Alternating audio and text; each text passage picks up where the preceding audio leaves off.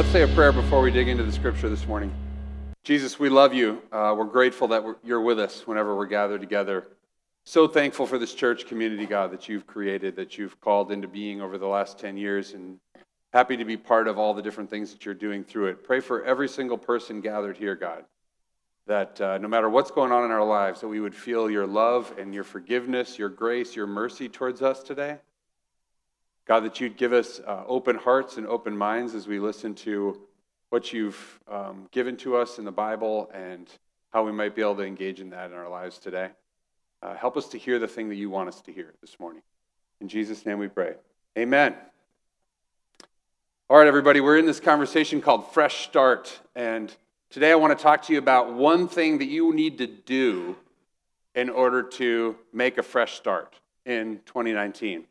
And as we were, was, we were thinking about this this week, uh, I started thinking about all the people I know who would raise their hand if you asked them, Would you like some sort of fresh start with respect to organization in your life?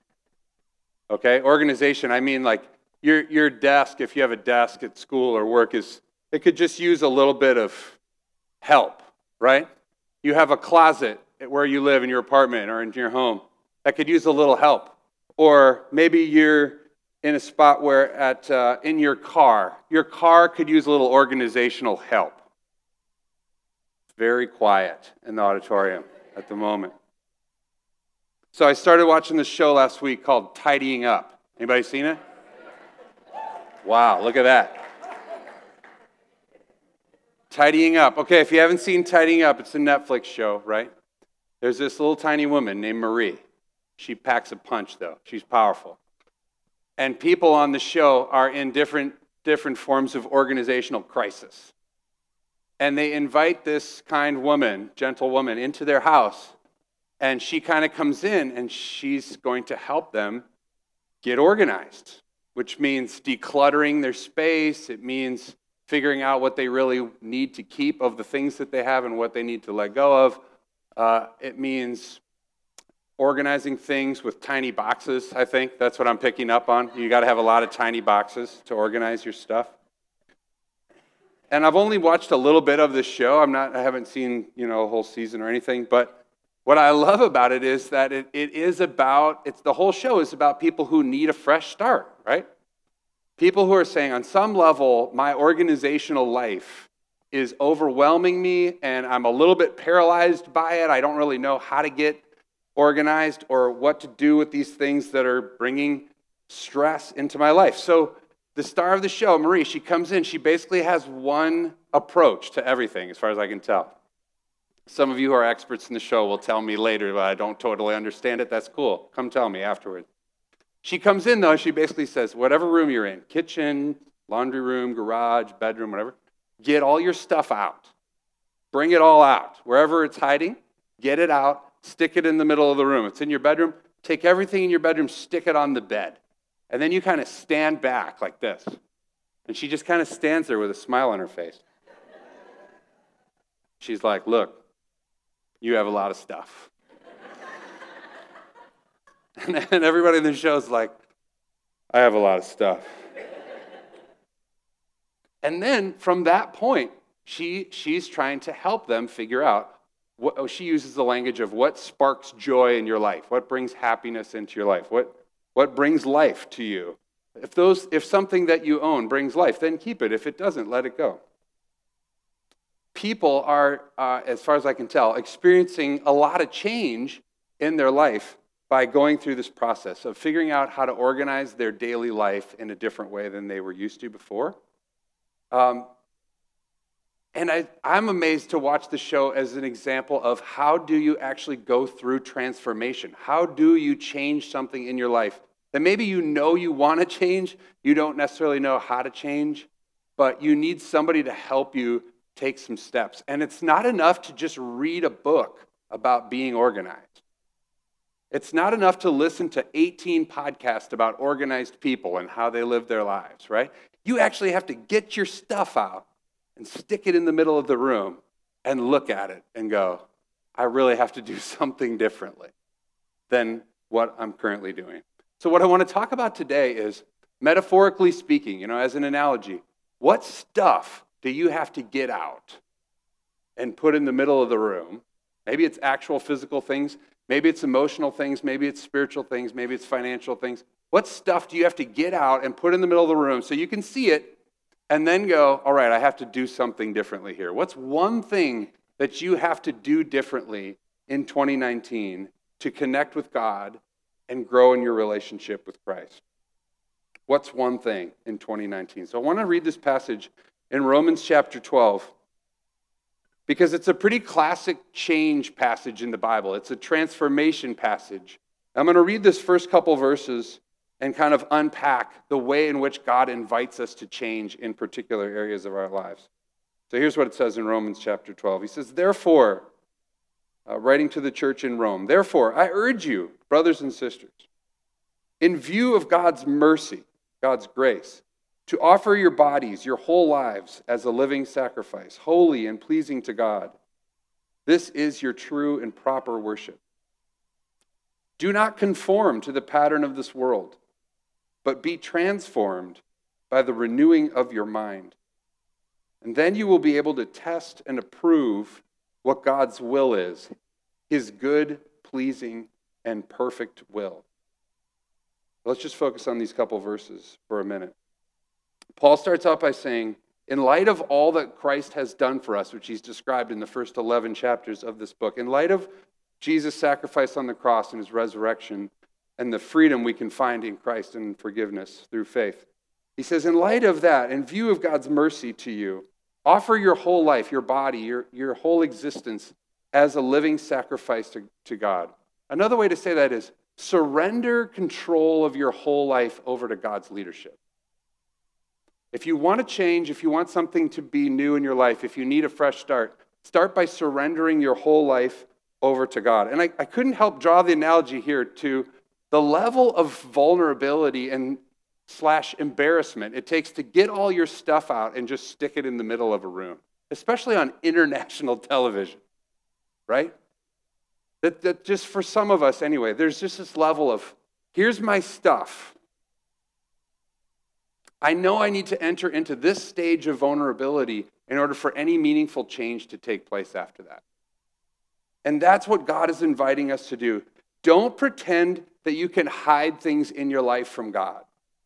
You can't.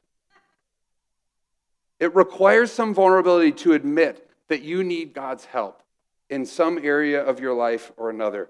And as we talked about two weeks ago, the starting place of realizing that no matter what stuff is in the middle of your room, God's grace and God's mercy is God's first response to anything that's going on in your life. And through that forgiveness and a, a, reconciled relationship, a renewed relationship with God and other people, as Stephanie talked about last week, now we can act on it in a different way. We don't have to feel shame about all the stuff that's in the middle of the room. We don't have to feel worried about what other people think about all the stuff that's in the middle of our room. We do have to acknowledge that there's a whole bunch of stuff in the middle of the room. And we really have to do something about that. And God is inviting us to do something about that. Now, many conversations about change, if you actually want to change in your life, it requires us to behave our way into new thinking, not just think our way into new behaviors. And one thing I love about the change process on this goofy little TV show is that they just invite people to start doing things differently. Here's how you would organize differently. Here's how you get rid of things. Here's how you put stuff in tiny boxes. Here's how you start to de stress and declutter your life. I know that you don't understand what it's going to look like on the other stand, but just do this anyway. Try right now. I think God is inviting us through in passages like this to say if you offer your whole life to Christ, if you trust that God can lead you in a positive direction, if you're vulnerable enough to admit the things that you need help with, then from that place, God can start transforming you and renewing your mind. So, the second piece here uh, in these verses is that God invites us to be transformed by the renewing of our minds. That assumes this vulnerability, that God will teach us something if we're open to it, and that we'll, our thinking will be renewed and our experience will be renewed so we have a deeper understanding of who God is and what God wants for us and from us. I started thinking about areas of life that you all have talked about over the year where you need transformation, where we need transformation. So let me make this really concrete. What if we need transformation in the renewal of our minds in the area of our, our worship and our prayer and our connection to God. Maybe you've raised your hand over the last couple sermons and said, Yeah, my prayer life stinks. I'm not really talking to God. And when I come to worship, I'm sort of just going through the motions, or I quit going to worship really mostly. I made it like three times last year.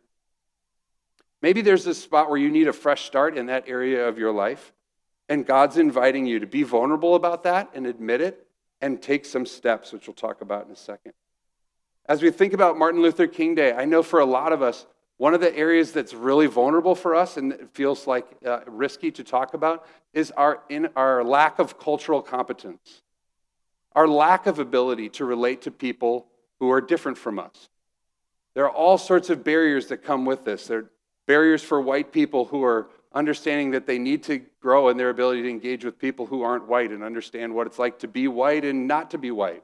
People who aren't white in Minnesota culture who live in, in the minority engaging with folks who aren't like them and figuring out how to engage in a culture that, where they're not the dominant presence. We all need to grow in this as a church, and we're going to talk about some steps that we can take in that as well. Maybe the area where you need transformation is in your emotional or spiritual or financial health. Some of you are taking a class on emotional, healthy spirituality right now. Some of you are taking a class on financial health and generosity right now. That's amazing. Maybe that's the area where you need to get all your stuff out and stick it in the middle of the room and say, God, I need to be an emotionally healthier person. I need to be a financially healthier person. I need to be a spiritually healthier person. There's so many barriers for people to just admit that and invite God into it. But Jesus is inviting us to be transformed in some of those areas. I could make this list forever long. I know for some of you, parenting is an area where you need transformation. You're maybe not sure how to parent kids of a particular age. You're maybe not sure how to parent kids in the screen age or the information age. There's so many questions that come with that. So, what I want to encourage you to think about this morning as we imagine being transformed by the renewing of our mind, as the text says, that you can name one tangible step that you can take in one of these areas or some other area that I haven't named so that you can start to experience God's transformation. If you're struggling in your worship and your prayer life, decide to start acting in a new way. Decide to start talking to God while you're walking, while you're working out, while you're, while you're commuting to your job back and forth on a train or bus or in a car. Carve out some five minutes a day where you can start behaving your way into some new thinking. Find some way to do prayer with other people so you're sure to do it. Take some step towards God so that God can meet you in that space. Don't just think about, hope, hope for a different worship life in 2019. Choose some action that you can do. Come to worship one more time a month than you had been coming. Find somebody to ask that spiritual question of that you haven't been able to ask. Meet with a pastor, meet with a trusted friend, and tell them, describe for them what your spiritual life is actually like at this moment. If you need development in cultural competence, there are a number of ways to do that through Mill City Church. We have a class that we offer every once in a while, every on a rotating basis, uh, on this very topic, where you get to take a test called the IDI, which helps you understand where you're starting from in terms of your cultural competence.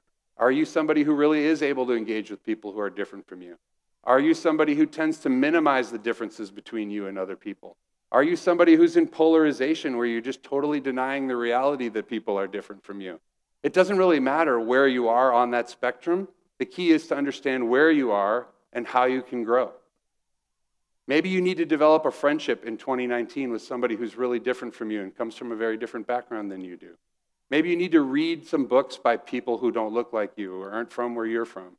Maybe you need to listen to podcasts, people and thinkers and leaders who are from different backgrounds. This is not, uh, this is not a hobby for Mill City Church. We have got to collectively increase our cultural competence, not just because uh, we think that's important, because we can't be the church of Jesus Christ if we're in a monocultural expression. God has designed us to be a diverse group of people who all worship the King from every tribe, nation, and tongue and language. This is why we sing songs in different languages. We're not doing it just for the sake of doing it. We're doing it because we think that's how God created us as a church. And so there's no shame in admitting wherever you're starting from in terms of really understanding other cultures, but we all have to grow this year. All of us do, in order for us to be the church that God wants us to be. Um, whether you're, if your area is emotional or spiritual or financial help, I, I encourage you to talk to someone. This seems like the b- biggest barrier for change for most people to be transformed by the renewing of their mind in these areas is to take the first step and say, my, my, my financial life's a mess. I really do need to talk to a counselor about this thing that's been going around in my head forever. I really do need to talk to a pastor or a wise person about the spiritual questions that I have because they're holding me back and I'm wanting to give up. Most people, when we get into these conversations with them, the first thing they said is, It took me a year, it took me two years, it took me three years to just admit that I needed to talk to somebody about this. That's normal. But just don't stay there. Make that timeline shorter. Take a risk. Use the resources we have on our website, or ask Stephanie or ask me, and, and allow us to help you get farther on that. In the area of parenting, we need all the parents of Mill City to feel towards the other parents of Mill City that we're all in this together. And man, this is a hard job. Can I get an amen? If I can get an amen about anything in this church, that was your chance, parenting people. Man, this is a hard job, right? It's a really hard job. And we need to help each other. And we need to talk about things like how we train kids to be generous, how we talk to them about sexuality, how we talk about technology and how they're using it or not using it. We've got to grow in some of those things. So, one of you, raise your hand and say, This is going to be my thing this year. I'm going to teach my kids how to be generous. I'm going to talk with my kids every Tuesday about how they're using their technology. I'm going to engage with other people's children and just say their names when I see them on Sunday morning and affirm who they are. We need some steps to take in those areas. And the text says that if we surrender our life to God, if we're vulnerable, and if we um, are transformed by the renewing of our minds, been taking these actions, we will be able to determine what God's will is God's perfect and pleasing and good will. And I think that's amazing because I, I struggle in my life sometimes to know how sure do I have to be about what God wants me to do before I do it? Do I have to be 25% sure, or 50% sure, or 90% sure, or 100% sure? What this text is teaching us here is to say if you're willing to be vulnerable before God, if you're willing to be transformed in these areas of your everyday life where God wants to do transformation, as you step into that, God's will becomes clearer to you. It becomes less of a mystery. It's not this puzzle that you can't figure out. You start to see what God is doing more clearly. You start to see how you can join into those things uh, as you think about your life and your gifts. So when you read the next handful of verses here that Paul writes, you'll hear his invitation to then do the things that God has gifted you to do as you understand God's will more and more clearly. Here's what it says in verse 3 of the same chapter 12 in Romans For by the grace given to me, I say to every one of you, do not think of yourself more highly than you ought to, but rather think of yourself with sober judgment in accordance with the faith God has distributed to each of you. For just as each of us has one body with many members, and these members do not all have the same function, so in Christ we, though many, form one body, and each member belongs to all the others. We all have different gifts according to the grace given to each of us. If your gift is prophesying, then prophesy in accordance with your faith. If it's serving, then serve. If it's teaching, then teach. If it's to encourage, then give encouragement. If it's giving, then give generously. If it's leading, do it diligently. If it's to show mercy, do it cheerfully. I'd encourage you to go find that piece of scripture right there, those last few verses, on the internet, BibleGateway.com. Print them out, stick them on your fridge for a week. If you have this gift, fill in the blank. Paul's saying, in light of God's grace, in light of God's mercy, in light of the fact that you can be vulnerable before God and be forgiven and made whole about whatever's going on in your life, then whatever your gift is, do that. Be able to look back at the end of 2019 and say, hey, man, I'm an encourager. I know that about myself. And I spent 2019 encouraging people. I'm a giver. I'm a generous person. I can't help but give to others. And when I look back at 2019, I gave everything I had. I'm a teacher, I'm a caregiver. I'm somebody who knows how to pray for people. When I pray for people, I can feel that they're encouraged and that God hears me.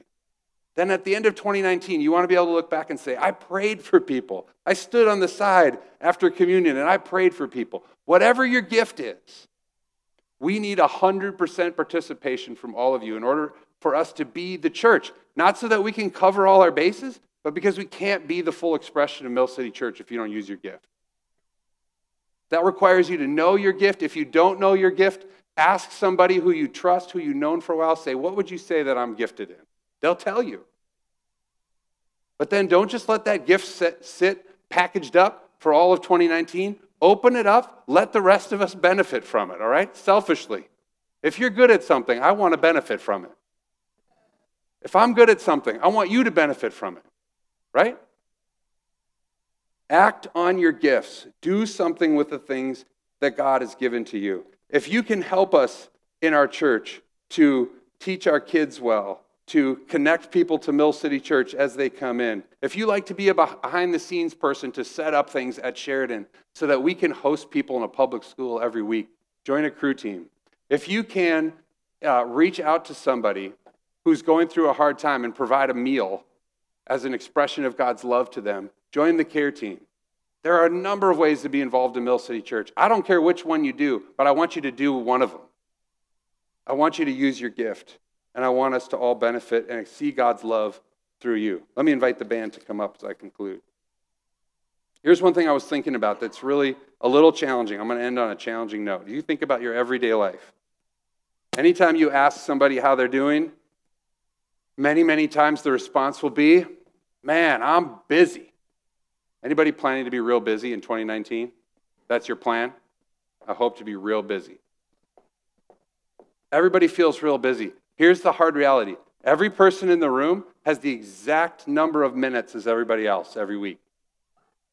I know, shocking. At least you learned something new at church today. We all have the exact number of minutes, we have the exact amount of time. The question is how can we prioritize our time in 2019 so that we're vulnerable before the Lord, so we can be transformed and we can use the gifts that God's given to us? so we can be part of what God is doing. I think that's what God wants to, on the top of our list. So I hope that you'll go home today and think about where are you using your time? How can you create space for the things that matter most to you? How can you declutter and get rid of some of the things in your calendar that are preventing you from doing the things that God has gifted you to do? Let's pray. Jesus, we love you. We're grateful that you always lead with grace and mercy and kindness and love and forgiveness. We're also grateful, God, that you take us from that place of receiving that grace and love and mercy and challenging us to be the people that you created us to be. God, help us at the same time to feel your love and acceptance, but also help us deal with our mess, God, in our lives. Help us to take some actions in 2019 that will move us forward in these key areas of our life, in our relationship with you, in our relationship with others, in exercising the gifts that we have, in growing in the competencies that you want for us in our lives. Don't let us sit, sit down and sit out in 2019, God. Help us to take one thing, one step, one action that we might be transformed and become more like you, Jesus, so that you would receive glory and honor when people look at us as individuals or as a church that people would be proud to say that they know you, Jesus, when they look at our lives. That's what we want. Guide us and challenge us and encourage us and give us the resources we need to be able to focus on the things that you want us to focus on. In Jesus' name we pray. Amen.